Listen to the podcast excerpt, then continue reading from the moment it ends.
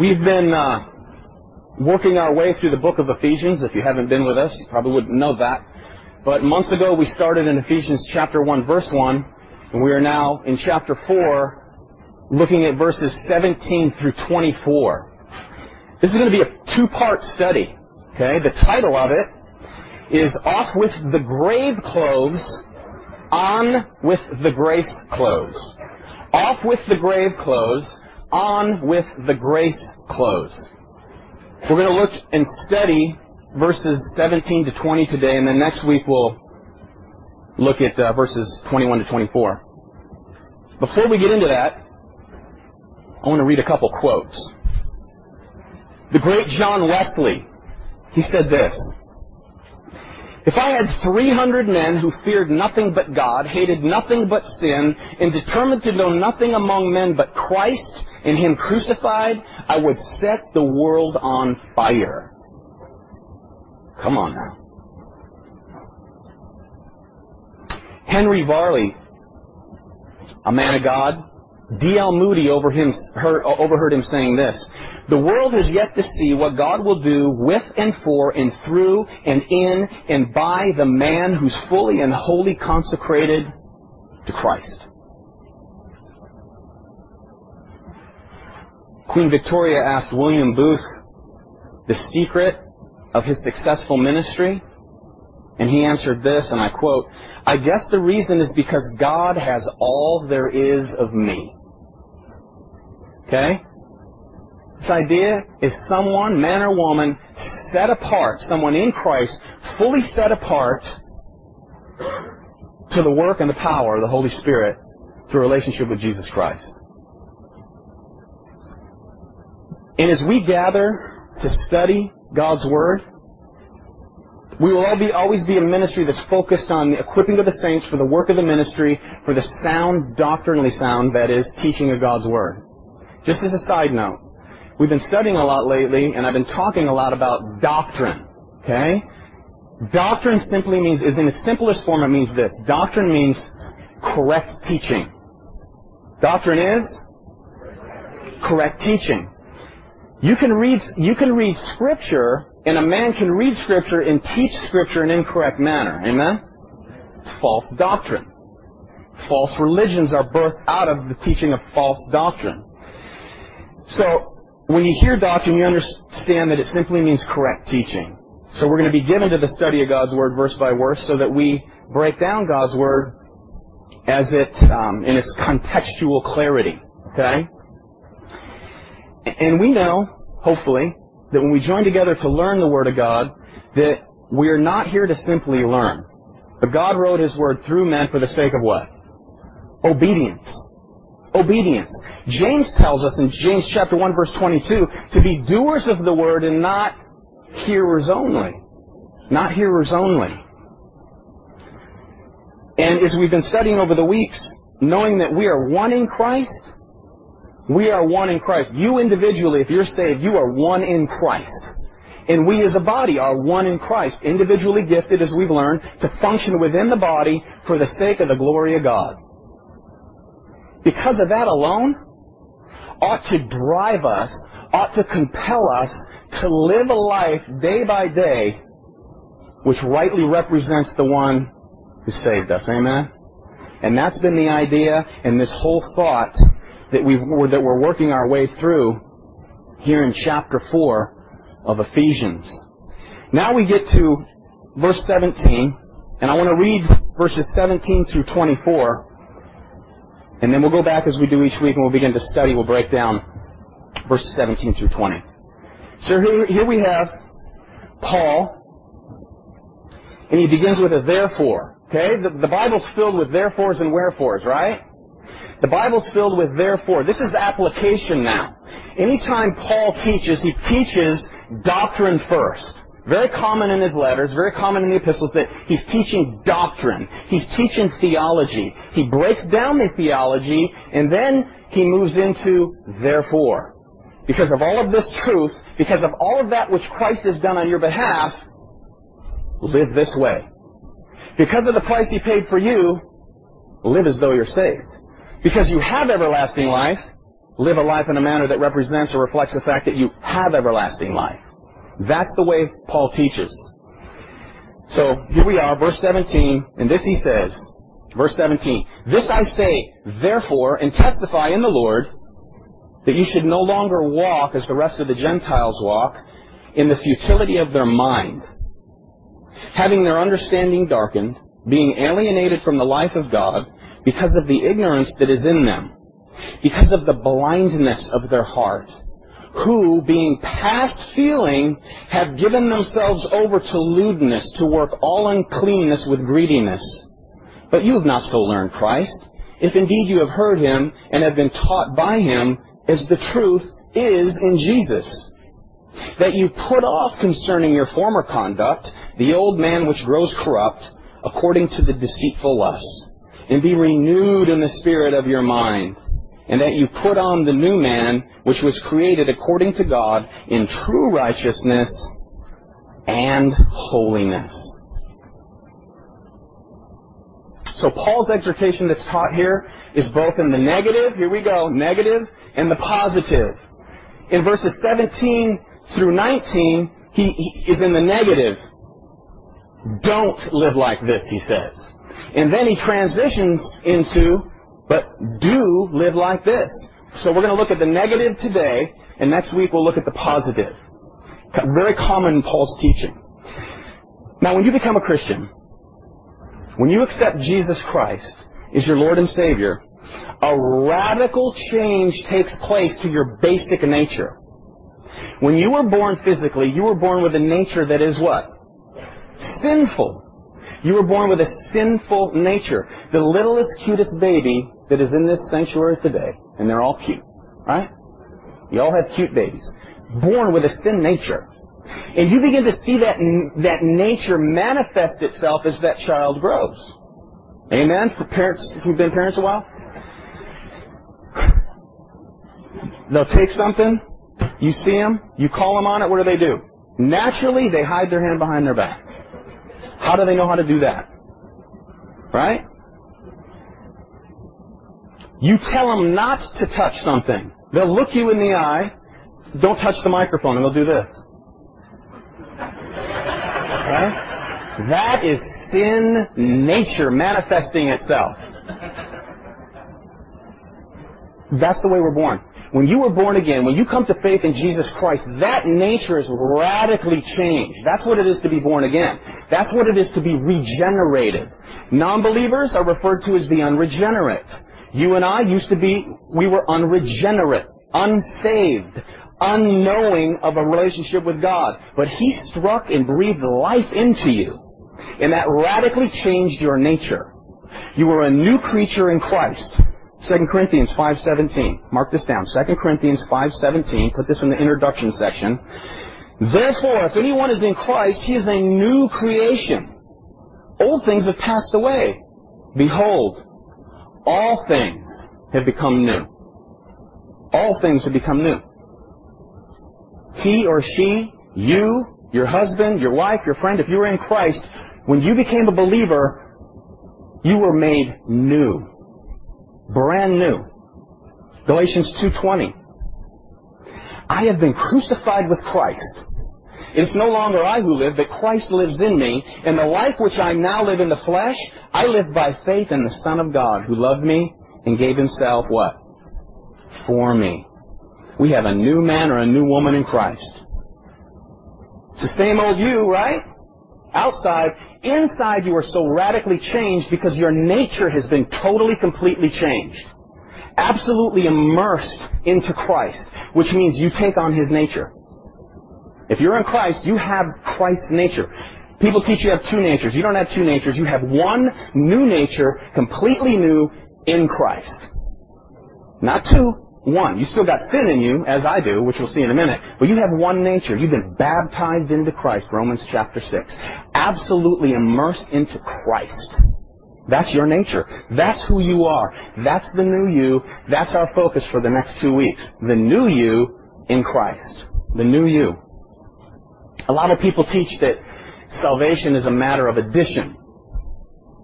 Okay? That when you get saved, you get something new. Okay? The reality of salvation, it's a matter of transformation. Amen? Are you with me? It is not a matter of addition. Is it a, it's a matter of absolute transformation. A new creature in Christ. Not the same old guy with a little bit of Christ nature. Absolutely renewed. The old is dead. You've been resurrected from spiritual deadness that you're born with. He breathes life into you, and now you step into a rich relationship with Christ as you share the very nature of Christ. So then you ask, well, why do I still sin? Amen? Come on, now be honest. So why do I still sin? I hate it. I didn't hate it before, but why do I still sin? Here's what Paul said in Romans chapter 7. He said, the good that I will to do, I do not do. But the evil that I will not to do, that I do. O wretched man that I am, deliver me from, who will deliver me from this body of death? Right? New nature, new nature, but you still have an old stinky coat that covers you. It's called humanness. Okay? You're a new creature in a stinky old coat. You get it? A stinky old coat. It's called humanness. You're still a human, though you've been given a new nature. That's why you still sin. But we're no longer in rebellion if you're in Christ. Peter alludes to this in 2 Peter 1.13. This is still in the introductory stage. He's referring to his imminent death. And he refers to this flesh or this humanness as a tent. Okay? Tent, tabernacle. He said, Yes, I think it is right as long as I am in this tent to stir you up by reminding you, knowing that shortly I must put off this tent, just as our Lord Jesus Christ showed me. Pretty soon I'm going to die, he says. And I'm going to put off this tent. And then this new nature is going to step into glory. Get it? There's a greater transformation that takes place when you are born again into Christ. There's a greater transformation that takes place when that new nature is birthed into you. Greater transformation than even when you die. For real. You are transformed when you come into Christ. When you die, all that death does is enables that new nature to enter into the very presence of God. Because you're born again, because Christ has breathed life into you, death enables you to be separated from this tent and to step into the glory of God, you see? To step into the glory of God. That's all death does. The great radical change is when you come to faith in Christ and your nature's changed. When your nature's changed, you now have been granted eternal life, which when this old tent does die, when this humanness does die, you go be with the Lord. Get it? That's the hope. It's the hope of glory. That's the hope of glory. That's where, that's where we're going. Now, here we are. New nature, right? New nature, all of us, if you're in Christ, you have a new nature. If you're not in Christ, you still have the nature you were born with, and you're separated from Him. So, here's the deal. When you are granted that new nature, God does not want you walking around in that old stinky coat anymore. Okay? Because you have the ability to step out of it. That's where we're moving. You see how, you see where how we're moving here? Illustration of this. I used to attend a great church in town here, Horizon Christian Fellowship. Okay? For years. I served in ministry there. And every Thanksgiving, Horizon sends out these buses throughout the city, and they bus in all of these homeless people, and they put on a huge feast. Turkeys, bacon all day long. Okay? They bring them in, they let them walk through and pick out new clothes for themselves, shower them, clip their fingernails, their toenails, give them haircuts, de-lice them if they have lice, right? Clean them all up. One thing we never did, we never took a dirty, stinky guy off the street, cleaned him all up, washed his hair, de-liced him, clipped his nails, cleaned him all up, and then put him back in his stinky clothes. You don't do that. You either wash them, or in some cases you throw them, and you give them brand new clothes. You got it? You don't put them back in a stinky old garment. The same is true for those who've been granted a new nature in Christ. The new nature is His, granted to you. His nature is created in you, now here it is, and it's made manifest through you. So the new nature that's been granted to you on the inside, you're washed clean, you're fresh. He wants you living out that nature. So he doesn't want you putting on the stinky old habits, the stinky old ways of thinking, the stinking old lifestyle that you live. He wants you to shed that off. And be cloaked and be covered in the same manner on the outside that you are on the inside, you see? So someone who's been given a new nature, you don't go back to the old practices. You don't go back to the old stinky garments of the humanness that you lived out before Christ. Amen? That is the thought. That is where we transition. Because look at, remember this, Ephesians 2? Paul said, you he made alive who were dead in trespasses and sins in which you once walked. In which you once walked according to the course of this world. So the trouble's with what? That human coat of humanness.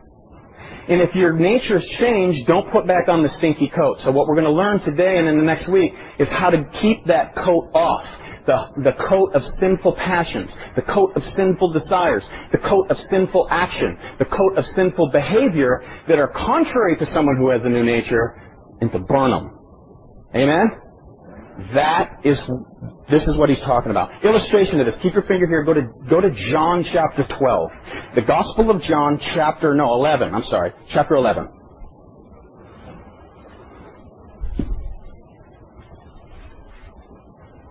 Jesus had some dear friends during his earthly ministry.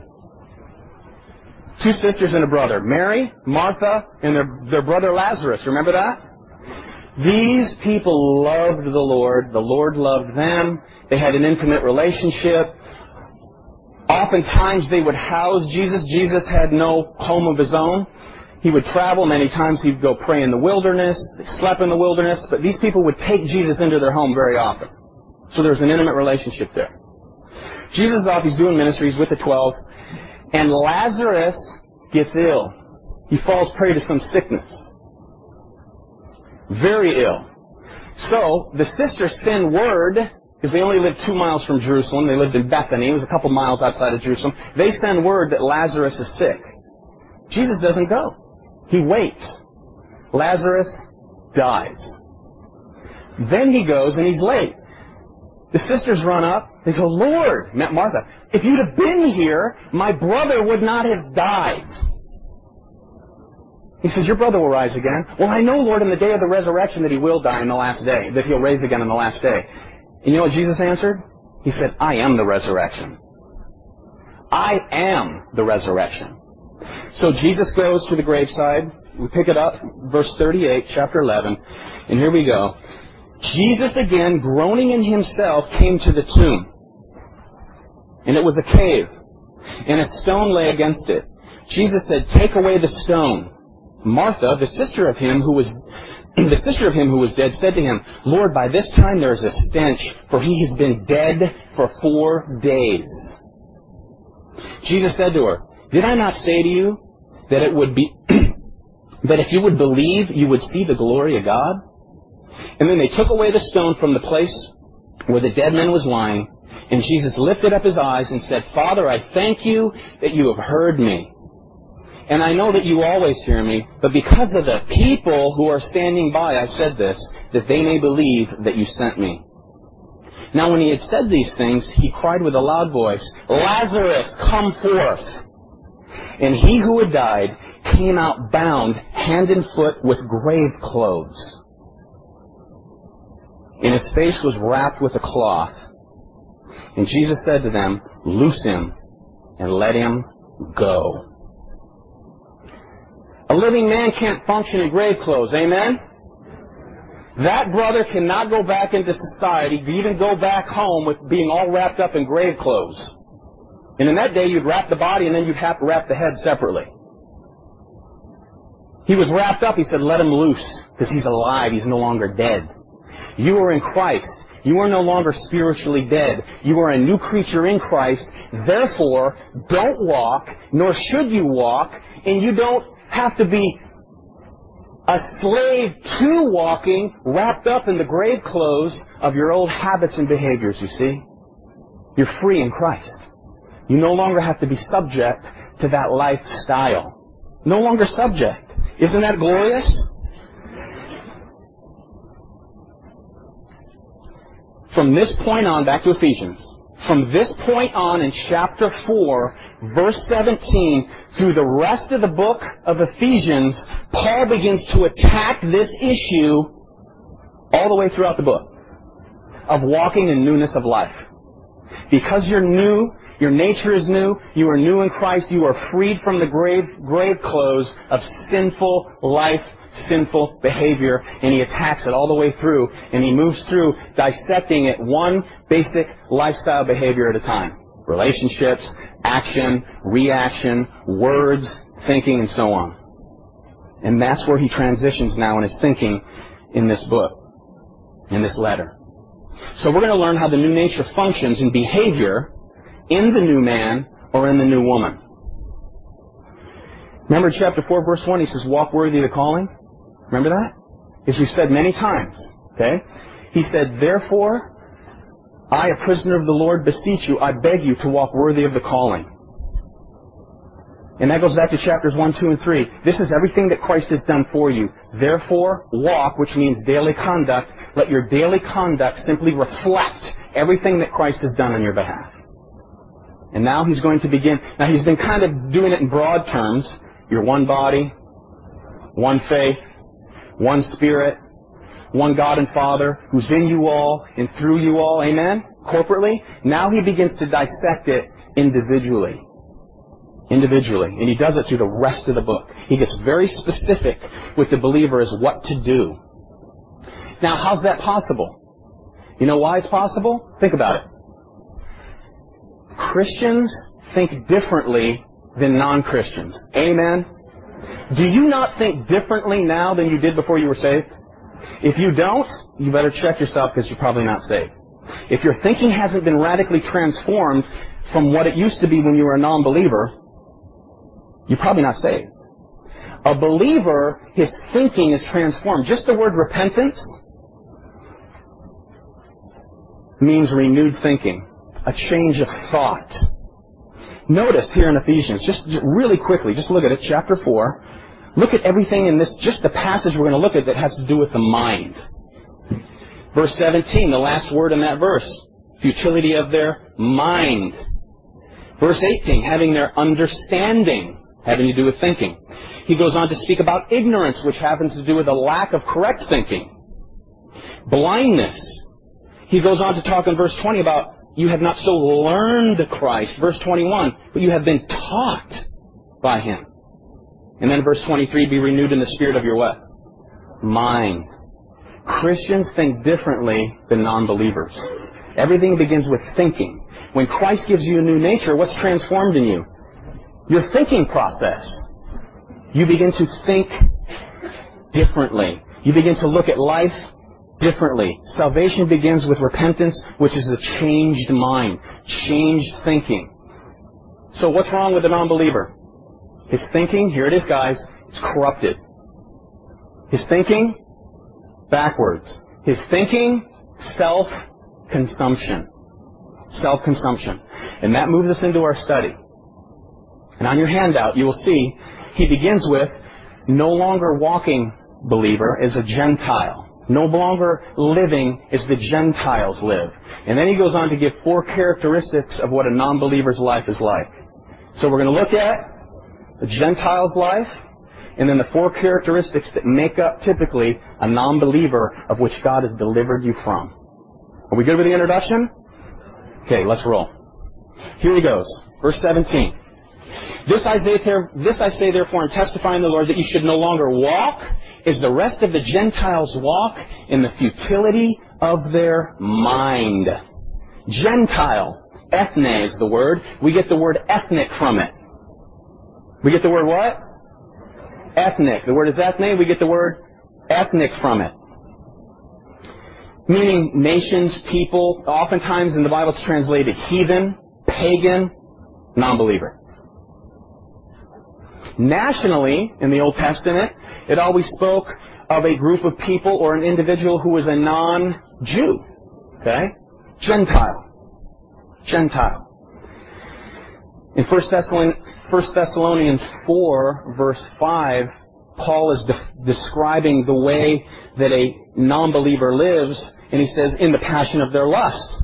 And you should not live in the passion of your lust like the Gentiles who do not know God. The Gentiles who do not know God. You as a believer, you know Him. So the point is that you believer do not walk, meaning daily conduct, anymore as a Gentile does, or any more as non-believers do.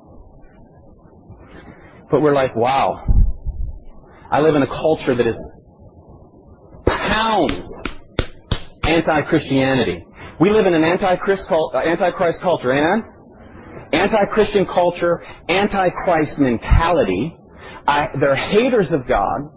And you before Christ were probably a hater of God. You might have said in general terms, oh, well, I love God, and, you know, He loves all of us, and but you did not know Him. You did not know that He hates sin, and that He unla- unleashed all of His wrath upon His Son to save you. But when He birthed that life into you, your thinking was transformed. So here you are, new nature, living a life in the midst of a culture that is absolutely contrary to the thinking of God. Contrary to the thinking of God. That's where you and I live and breathe. And we're supposed to be light in the midst of that. Amen? Think about it. Historically, Israel, where'd they find themselves most times? They were to be the light of the world. What did they continually fall into? The sin and the behaviors and the actions of the nations that were surrounding them that were all non-believers, that they were supposed to be light in, and they would fall prey to their lifestyles. So God would have to judge them, right? God judged them time and time again. And many times He would use the very enemies of God to bring forth God's judgment upon them. Coming into bondage and coming into slavery and all that type of situation. And uh, it's no difference for us in America. Okay? America. Is it for Christ or against Christ? Totally against. If you think it's a nation for Christ, you're fooling yourself. Okay? Think about what we're surrounded by. Absolute affluence. The richest nation in the world. Period. You're inundated day by day by day by images of Hollywood. You begin to compare yourself to people in Hollywood. You know what? To be a poser in America, it's full of posers. Come on now. America is full of posers. I was at, I don't remember, I was at the dentist or something, and I was getting a haircut. And all of the magazines they have is people. What is is it us or U.S. Us, whatever it is. it's all these pictures of these beautiful people, all these beautiful people.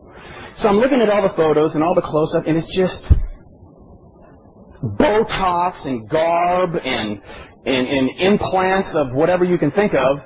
That's Hollywood. And everyone attempts in America, for the most part, to look like that and be like that. To find posers, just 20 years ago, you had to go to Sunset Strip. And they'd be hanging out all over the street, posing, musician posers, that weren't musicians, that wanted to be musician, posing as they were a rock star. You had people posing as an actor that were no actor at all, whatever. And they're just trying to be like everything that they see in their culture. And the devil has used this to absolutely confuse the thinking of America. And that's, we're in the middle of it, to be light in that. That's hard, amen? That is hard to be light. So what does the church spend its time doing? Evangelizing those people? No. It's trying, it, it, the attempt that the church has to make is to get the people no longer to live like Hollywood. So, it's having this negative effect. We're supposed to be evangelizing the world by the lifestyle that we live that cuts against the grain of culture, and so many times the church falls prey and they fall and line up right within the grain of what the culture is doing. Time and time and time again. So society has this tremendous impact, just as it did in Ephesus. Remember our introduction to Ephesus? Just a little reminder. To some it was known as the most evil city in Asia Minor. There was a religious center of idol worship right in the middle of the city. They worshiped Diana, also known as Artemis. They had these temples built. They had these priestesses, and what was associated with this religion was drunkenness and sexual orgies all day long. Within Ephesus. if anyone would escape that was a criminal to the city of Ephesus, if they were a bow shot away from the city walls, which is about a quarter of a mile, you couldn't touch them. And guess what was about a quarter mile away from the city walls? The Temple of Diana. So imagine the company that was hanging out around the Temple of Diana. You get it? Absolute corrupt perversion. Drunken or- orgy style gatherings. One, historic, one historian says of Ephesus, he says this, and I quote, Yet thousands of temple prostitutes and musicians who all worked themselves into a frenzied state of shameless acts of sexual activity, drunkenness, and self-mutilation. Another historian says that the morals of Ephesus were lower than animals and the inhabitants of Ephesus were fit only to be drowned. Perverted, twisted, backward thinking. So here's this little church of Ephesus right in the middle of all this debauchery. You, believer, have been given a new nature, and you are centered in the middle and in the center of absolute debauchery in America. Hopefully you understand that. And this is exactly what Paul's talking about. And he's saying, look, because you've been granted a new nature, no longer live like them. Because you're no longer of them, don't act like them. Because I've freed you from that, don't think like them. Don't think like them. So many times we get drawn in and sucked in by the devil to think like the culture thinks. Come on now. We are to think contrary because you've been given a new nature and you're able to think contrary to the way the world thinks. And this is what Paul's exhortation is. 1 John 2.15, it says this. 1 John 2.15, Do not love the world or the things in the world. The world, you guys, is passing away. And the lust of it. But he who does the will of God abides, how long? Forever. Forever. They say that physically we are what we eat, amen? If you live a life on Hostess Twinkies, okay, that's your diet, Hostess Twinkies, that's it. Right? You will soon die. There was some movie that a guy ate at McDonald's three days, three times a day for 30 days. I didn't see it. My kids watched it, and they said he was the guy. The doctor said, "You better stop. You're going to die." He become very lethargic and just you know, headaches and sick until he went and got his fix at McDonald's, and then he was like, "Ooh, boost a little energy." Right? That will kill you. Just as we are physically what we eat, spiritually we are what we think. You are what you think. You are what you think. As a Christian, you're given a new nature. Begin to take your thinking captive, right, into the obedience of Christ. We must. We must. So here we're moving into the four characteristics that represent unsaved thinking. Four characteristics. Number one. It's in your handout. Self-centeredness, which is futility of the mind. This I say therefore, in testifying the Lord, that you should no longer walk as the rest of the Gentiles walk in the futility of their mind. Mind. Desires. Thinking. Fulfilling every little whim. Fulfilling every little desire. Pursuing with passion the things that appease the sinful nature. That's what non-believers do. That's the way they think. And he's saying, don't live like that. Because you're given a new nature, don't think like that. Don't follow like that. You know, I said America's filled with posers, self-promoters. You got like this MySpace thing where people are basically promoting themselves, you know? You promote yourself all with the attempt to gain the accolades of perfect strangers. Talk about posing, amen? And you know what you can do now with photos? You can take a photo of yourself, you can doctor it, and you can make yourself look so good. Photoshop and all that type of stuff. You know, I have a friend to illustrate this. I, am a Green Bay Packer fan. So I grew up in that area, and the Packers are my team, and someone bought me a hat yesterday. Okay? And I have a dear friend of mine who's a Raider fan. Okay? So last year, he would actually buy me gifts of Raider garb. And the Packers didn't do well last year, so every Sunday afternoon when they'd lose, he'd send me an email chiding me. right? About my great team, the Packers. And I emailed back and I said, uh, you know what, bud? I said, uh, you're always chiding me about my Packers, but in reality, you're a closet fan and you know it, and I have a photo to prove it. Okay? So he goes, what are you talking about? This is all over email. So I went to my son. My son's a graphic artist. And I had a photo of myself and this fella. Um, we were either on a train or a plane. And we're sitting next to each other. So I had my son take the photo and put on our heads a big cheddar head, a Green Bay Packer cheddar head, and a big number one sign, you know, the number one finger. It's really super big hand like this. Because he's kind of leaning into me in this photo. So he's got this number one sign, and we both have cheddar heads, and we're both like this. The photo was real, and when I sent to him, it looked so real that he thought we actually took that photo together. My son did a great job. And he's a celebrity, so he gets his photo taken so often he can't remember who took what and where they took it or whatever. So I had him. It was a great joke. So the point, the world is given to this self-illusion as they're consumed with guess who? Themselves. That photo, it was a real photo, but was totally fraudulent. Fraudulent. Totally made up. And the world in their thinking begins to promote self in the futility of their mind, which is alienated from God, which we'll see in a minute.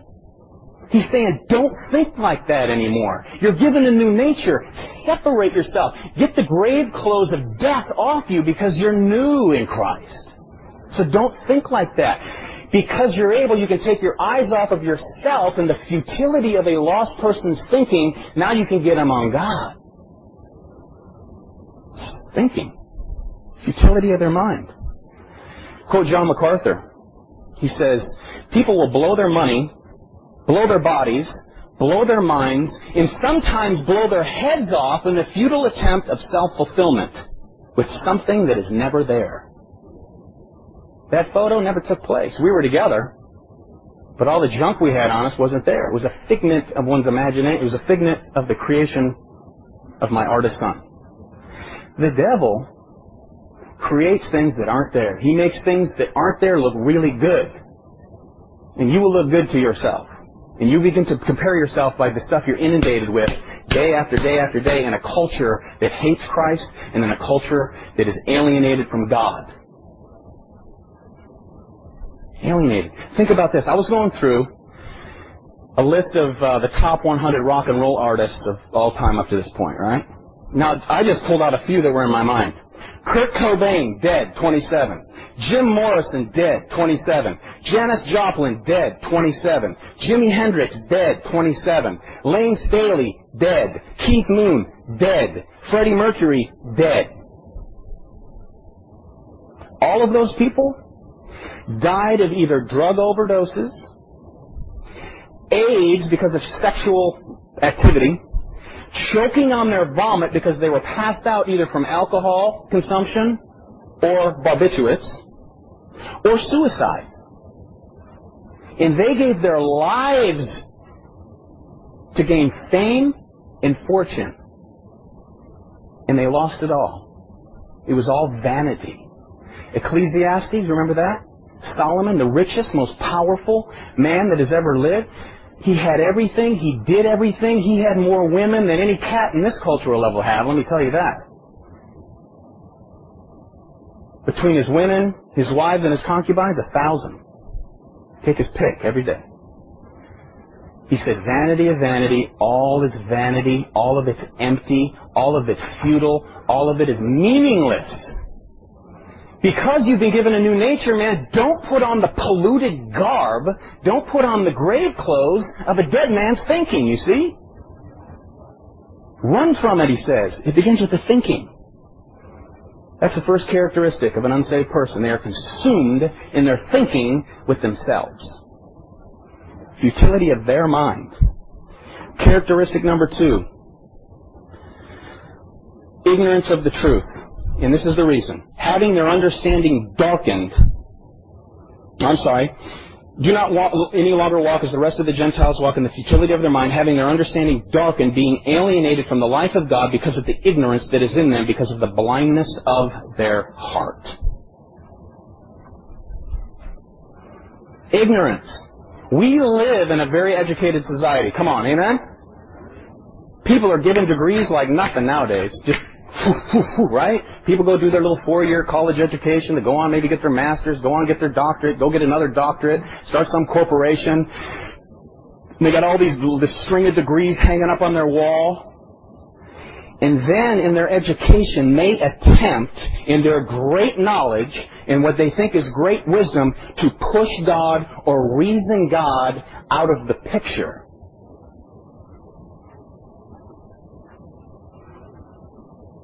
2 Timothy 3 7. It says, Man is ever learning, but never able to come to the knowledge of the truth. Ever learning, but not able to come to the knowledge of the truth. Unsaved people, you guys, have a natural inability to understand the things of God. And when a person willfully alienates himself from God, check it out now, listen, when a person alienates himself from God, God will use that as a instrument of his wrath, God of wrath, to allow that person hardness in the position of their thinking. Romans 121, mark this down, it says this. Because although they knew God, there's no one in the world who doesn't truly believe deep down that there's not a supernatural being. I'll tell you that right now. Because although they knew God, they did not glorify Him as God, nor were they thankful, but they became futile in their thoughts, and their foolish hearts were darkened. Darkened willfully, a, willfully darkened heart, someone who willfully rejects, someone who willfully allows their heart to be darkened, may lead God to judicially turn them over to the position of their heart. So he willfully alienates himself from God. And he brings judgment upon himself. I want to show you this worked out in Scripture. I want to show you this descent. I want to show you this decline Okay? Through Scripture in Romans chapter 1. Keep your finger here, go back to Romans chapter 1.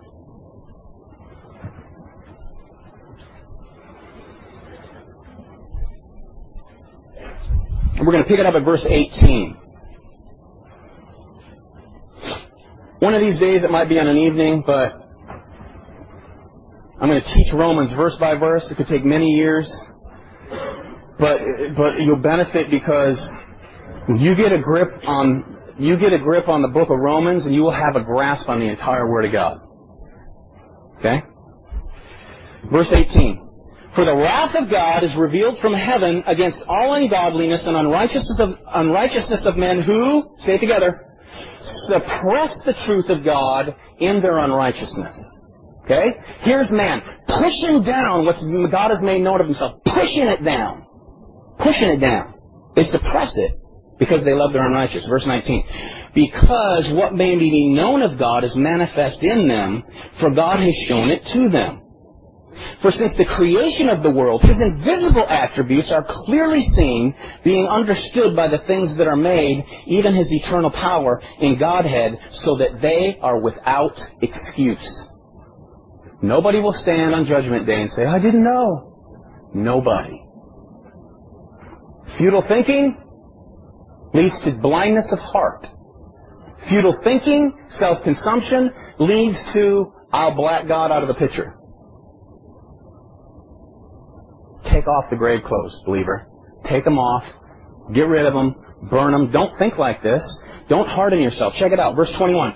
Because although they knew God, they did not glorify Him as God, nor were they thankful, but they became futile in their thoughts. And their foolish hearts were what?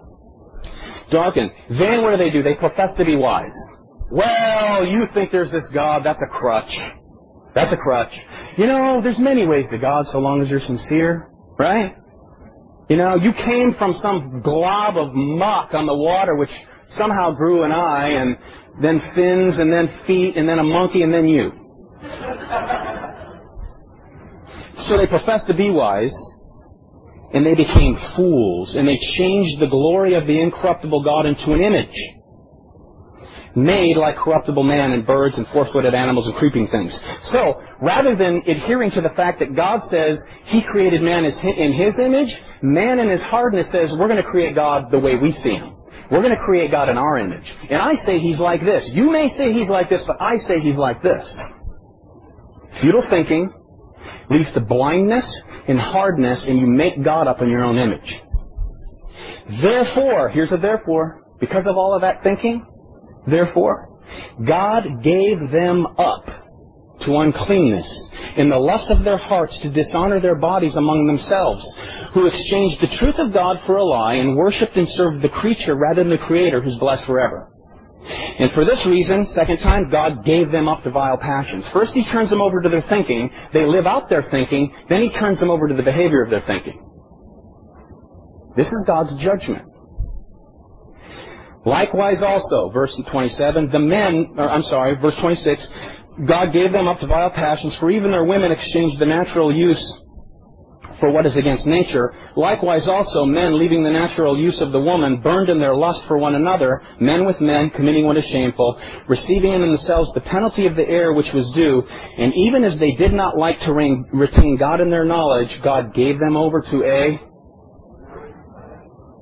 debased, depraved mind. He turns them over.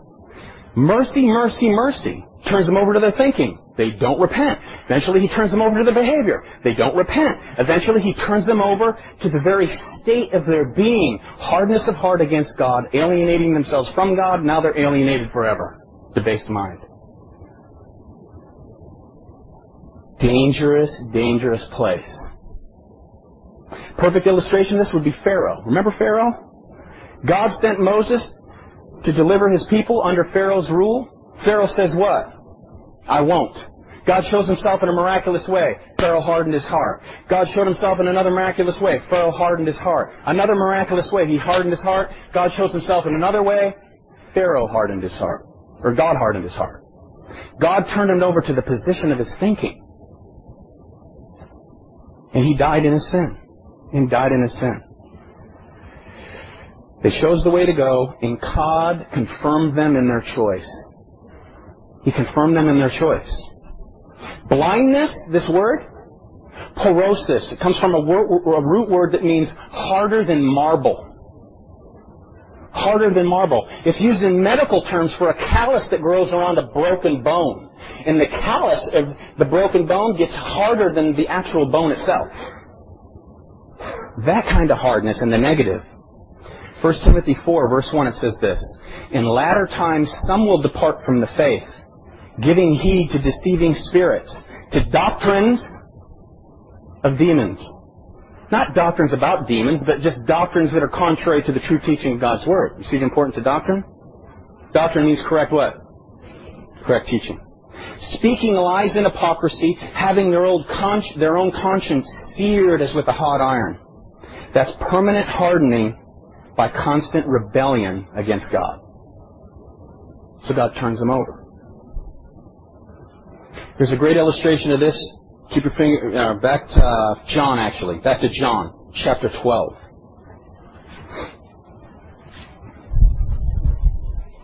Chapter 12, verse 37. Jesus did all these miraculous signs. I mean, is not raising a man from the dead sign enough that you are Christ? Come on healing people of leprosy, is that not sign enough that you are the Son of God? Healing people of all their diseases, is that not sign enough that you are God Almighty in the flesh? It wasn't enough for these people. Verse 37, But although he did so many signs before them, they did not believe in him. See, a blind heart, you guys, is hardened to the work of God. Okay? Verse 38 that the word of Isaiah the prophet might be fulfilled, which he spoke, Lord, who's believed our report? Into whom has the arm of the Lord been revealed? Therefore, they could not believe. He has blinded the eyes and hardened their hearts, lest they should see with their eyes, lest they should understand with their hearts, and turn so that I should heal them. First it was that they would not believe, guys. Then it came to they could not believe. And that takes us right back to Ephesians. You see the decline here? Non-believers are given over to the futility of their own thinking. It leads to an understanding that is darkened. They alienate themselves from God. God alienates himself from them. He turns them over to the position of their heart. And then, because of their ignorance that is in them, because of the blindness of their heart, who being past feeling, have given themselves over to lewdness. They would not, and then they could not. Remember we read this morning from 2 Corinthians 4?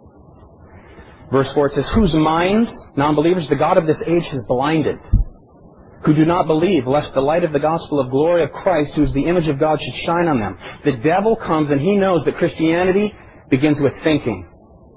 So he wants to blind people's thinking. So, believer, because you're a new creature in Christ, don't walk in the old garb because the people who don't know Christ, they're looking at you as a testimony of Christ. And if you have a new nature and you're walking around in stinky, putrid, old grave clothes of, that look like and smell like a non-believer, they're not going to see Christ. They're going to point and go, there's another grave member. We're all grave members, right? That leads to characteristic number three. They're beyond guilt and conviction means they're past feeling. Past feeling. This is the, this is the result of that seared conscience. No ethics, no morals, no longer caring about consequences, having nothing to hide. This is rock and roll shock factor, man. Remember back in the 70s it was Alice Cooper. Remember that? Okay?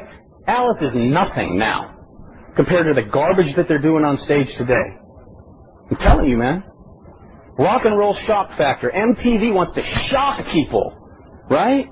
And none of it shocks anybody anymore. Nothing shocks anybody anymore.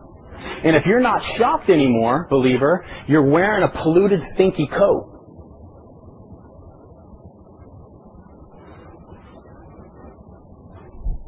Lewdness or lasciviousness. It means shameless wantonness, unblushing obscenity, sexual, undisciplined obscenity. Here's where you see the blown mind of MTV, man. Look, even Christians today are deceived by cultural thinking. Because what's the culture saying today? Well, I believe that people are born homosexual. I'm telling you something. Don't fool yourself, Christian, with the rhetoric of a godless society. Okay? Nobody's born a homosexual any more than someone's born a pedophile. Let me tell you something. If a 45 year old man stood before you and he sexually molests and rips off little boys or girls, and he could stand there also and say, I was born like this. I had an attraction to eight year old girls when I was eight. I had an attraction to eight year old girls when I was 15. I had an attraction to eight year old girls when I was 40, and I still have it when I'm 45. And the culture goes, well, maybe he was born like that. People aren't born murderers. They're not born thieves. They're not born homosexual, and they're not born a pedophile. They become that because of their nature. And they lend themselves to that nature over and over and over and over again, and you become that which you think, and you become that which you are. Christian, don't listen to the rhetoric of a, an anti-Christ, anti-Christian culture, please. Don't. Not born that way. You lend yourself to sexual promiscuity. It'll lead to sexual disease, perhaps, unwanted pregnancy, and then unwanted pregnancy leads to abortion, and abortion is murder. And the culture says it's not murder, it's a choice. Scientifically, life begins upon conception. Theologically, God knit you together in your mother's womb. Therefore, life begins conception, man. Don't listen to it. It's lies. You're given a new nature, start thinking like a new nature, so strip off the old grave clothes so you don't stink like the world and you can really be light. And you can challenge the thinking of those who don't. Because if you think like them, what's there to challenge now? Come on. You give yourself over to these things, the non-believers do. They live without shame. They begin to boast in these things. And then Galatians 6 says this. It says, Do not be deceived. God is not mocked. For whatever a man sows, that he will also reap. For he who sows to his flesh will of the flesh reap what? Corruption. But he who sows to the Spirit will of the Spirit reap everlasting life. Amen? Okay, we're not done yet, but listen to this. You sow a thought, you reap an act.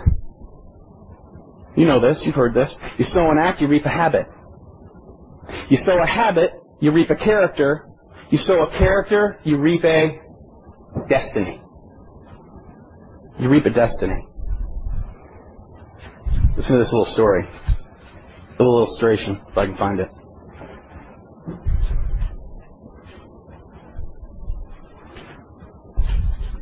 I just remember it.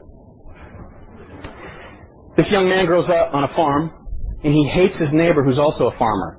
He hates him so much so that he goes out in the middle of the night and he takes these seeds that grow up to be just brutal weeds. Right? It takes years to get rid of them. So he just starts sowing these seeds all over this, this other farmer's field who he hates. Okay? Time goes on, because, you know, he was just reacting to some argument. Time goes on, and he ends up marrying the daughter of this farmer. Okay? So he, in the long run, ends up not only taking this guy, this woman as his wife, but he also inherits the farm. And he says, I spent the rest of my life trying to weed out these brutal seeds of weeds that I planted years ago, and I still can't get rid of them. You sow to it, you'll reap it. Believer, you've been given a new nature. Take off the old. Amen? Take off the old. That leads us to characteristic number four. Non-believers end up making a business out of sinful desires. That's where we get to work all uncleanness. To work all uncleanness. To work means occupation. It's to make a business out of evil. You know, dirty business used to be veiled. If you wanted to find some crooked, pervert, twisted sex shop or something, you had to go through the inner cities and into the back alleys. You know what I'm saying? You used to veil it. Shameful. It was shameful. Now it's in neon lights, man, and on billboards. Strip joints. Striptease, striptease, striptease, striptease. Right? Prostitution. Vegas. It's in neon lights. What used to be shameful has now become business. Non-believers make a business out of evil. A business out of what's twisted. It's not hidden anymore. It's in neon lights. Homosexuality, people used to remain in the closet. Now we have parades. Guys dressing up like chicks. Come on now. I told you about a friend, a brother in ours. Do we, hey, love him enough to tell him the truth. We had a brother in here I told you about a couple weeks ago. He was at the gay pride parade, lovingly sharing the gospel of Jesus Christ. You know what he was challenging them with? Their thinking. Ask somebody what their worldview is. A worldview simply means this. Where we come from, why are we here, and what happens with, when we die. Begin your evangelistic efforts with a question. Hey, what's your worldview? What's that? Where we come from? Why are we here? What happens when we die? And let them just spiel off whatever they want to spiel off, and then give them the glorious gospel of Jesus Christ. You're born with a sin nature. You'll die in the sin nature. You'll spend eternity away from God if you continue to alienate yourself from God, and God demands perfection to get to heaven. Good news or bad news? It's bad news. Therefore, gospel means good news. Now you give them the good news. And then it'll really be good. The good news is that Jesus came out of heaven, lived a perfect life in your place, died in your place. He had the perfect nature because He is God Himself who died in your place, rose again, proving He was who He was, the Son of God. And if you believe in Him and trust in Him and submit your life to Him, you'll be saved. He'll transform your nature. That's the good news. Start there. Come on now. Hallelujah. Amen. Thank you. All of this, you guys, is the way of the Gentile. These four characteristics are the way of a non-believer. You're not a non-believer. You are renewed in Christ. You've been given a new nature. Therefore, think like someone. Amen? And if you put on the stinky clothes because you've been given a shower and you put on the stinky, stenchy, rotten clothes of a dead man, you still walk around stinking. Burn them. And that leads us to verse 20. But you have not so learned Christ. Don't walk as the Gentiles walk. We just looked at what they look like, how they live. He says, look, you've not learned Christ like that. He did not say, check it out, he did not say you have not learned about Christ. Because a lot of people will come and learn about Christ and they're not in Christ. If you have yet to submit yourself to the Lord Jesus Christ, you're accountable for everything you know. You're accountable for every time you've sat into where a man, a true man of God, preaches the true word of God. You're accountable to that. But if you're in Christ, you're a new creature in Christ. Burn the cross. Burn the cross. Amen? So to learn of Christ is to have a personal relationship with Christ. Now, I read Johnny Cash's bi- uh, biography, right? Johnny Cash, I learned about him, but he's a dead guy, right? You can go read about Frank Sinatra, and he's a dead guy. You can learn about him, but you're not going to learn him. Christ is living. When you come into Christ, He changes your nature. Now you can learn Him. Because Him is in you. So you don't need to put on a stinky cloth, wrap yourself up in stench, and try to walk through life like this. He's freed you. He's freed you. So take off the grave clothes. A resurrected man or woman can't move about in a way that glorifies God with stinky, tied, tying you up grave clothes. Let them go. Get rid of it. You know, one thing we won't do here, guys, we're not going to put up a bunch of Christian do's and don'ts list on the wall. It's not going to happen. That's legalism. It ain't going to happen. But what we will do here, we will teach the person of Christ. We will teach the will of God. We will teach you the desires and the mind of Christ as revealed through Scripture. And if you have a new nature, it's going to have some impact on you to want to conform yourself to His image and yield yourself to Him. If you're, if this is all like Greek to you, unless you speak Greek, or Chinese or whatever, check yourself to see if you're in the faith. Okay? I can't tell you how grieved I get when I hear kids say who grow up in Christian homes, well, I'm going to go live my life a little while and sow my oats and I'll come to faith in Jesus Christ later on in life. The judgment of God and His hardening of a heart and turning someone over to the position of their heart, I fear that for people. I fear it. I had a friend who told me, I discipled him for a year, moved into our house, he professed Christ, discipled him for a year, and he said, well, I know the truth, so if I begin to die, I'll call out in Christ because I've def-. he actually said, I've seen you live out Christ in your home, and I've heard you, and I believe the facts. And he goes, and if Christ come back and the great tribulation takes place, well, I'll know the truth and I'll repent. But you guys, guess what? The book of Revelation and the great tribulation does not speak of some great revival taking place.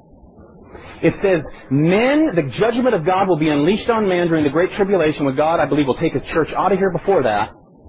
And it says, men will be so miserable that they will seek death and be unable to find it. Does that sound like a revival?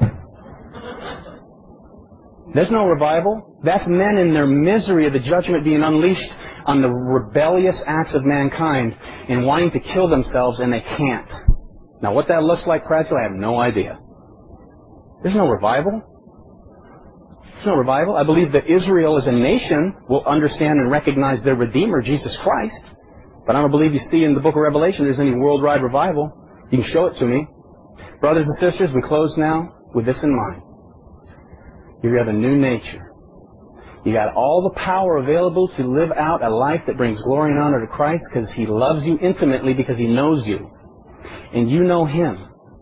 So, Paul says, I therefore beseech you to walk worthy of the calling. All that you are, simply live it out. And if you've got the old garment hanging in the closet that stinks, right?